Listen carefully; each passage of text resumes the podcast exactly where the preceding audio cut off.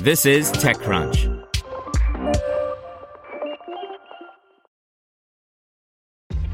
This episode is brought to you by ShipStation.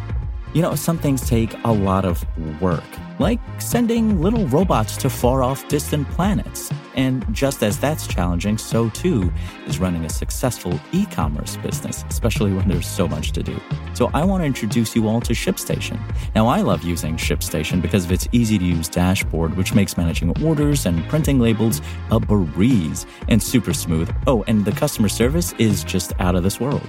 It's exactly what you need to help grow your business. Sign up for your free 60-day trial at shipstation.com slash technews. That's shipstation.com slash technews. This is TechCrunch.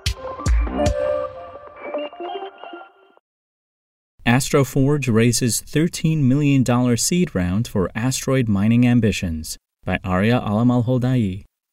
Although we've long understood that asteroids are not simply the rubble of the universe, but potentially profitable stores of precious minerals, humanity has never been able to unlock this value. Y Combinator startup Astroforge wants to succeed where other companies have failed by becoming the first to mine an asteroid and bring the material back to Earth, and it's aiming to do so as early as the end of the decade.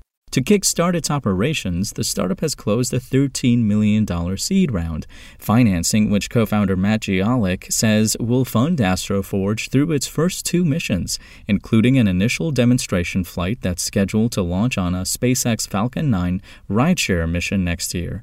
The seed round was led by Initialized Capital, with investments from 776, Earthrise, Era VC, Liquid 2, and Soma. Astroforge's two founders, Gialich and Jose Acain, say they have developed an innovative technique to refine materials in space, but for now they're staying mostly mum on what it involves and how it solves the myriad technical challenges for which asteroid mining is so notorious. They were able to share that the technology requires a high rated vacuum and to be in zero G to work. Gialich also shared that it won't involve landing on an asteroid, as Astroforge is targeting bodies in the 20 meter to 1.5 kilometer in diameter range, meaning that some will be so small that they won't even have gravitational fields. There are a few other clues to the company's future plans, scant though they may be. By the sounds of it, they are targeting a relatively lightweight operation, likely with a payload less than 200 kilograms to take advantage of affordable rideshare launches to geosynchronous and lunar trajectories. They were also going after asteroids high in concentrations of the six platinum group metals, including platinum and iridium, rather than water, helium, or other minerals. It's a lofty ambition, and Astroforge is moving fast. The company has already lined up a partnership with OrbAstro to manufacture the first satellite for the demo mission, and Astroforge has also acquired a spot on a SpaceX Falcon 9 rideshare mission. It has also identified a number of candidate asteroids that are in a suitable orbit and have a suitable concentration of platinum group metals. And there will be no lack of asteroids to go after. Of the 10 million near Earth objects, the company is interested in just under a million of these, Gialich said. A handful of companies, notably Larry Page backed Planetary Resources and Deep Space Industries, have attempted to conquer asteroid mining and each invested and lost millions in the process. But despite the big risks and a long time frame for a return on investment, Astroforge wants to succeed where these ventures have failed.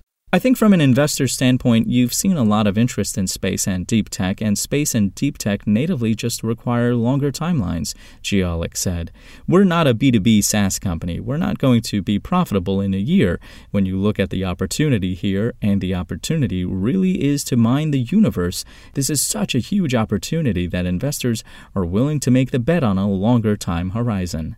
The company was founded in January by Acain and Gialich, two veterans of the space industry with respective tenure at SpaceX and NASA and Virgin Orbit. The company currently has four full time employees, but it's actively hiring for seven more positions. We now need to build a world class team to go after this, as it's a really hard problem to solve, Gialich said. Later in the conversation, he added, That's the fun part of startups, right? It's a big risk until you go do it. Spoken Layer.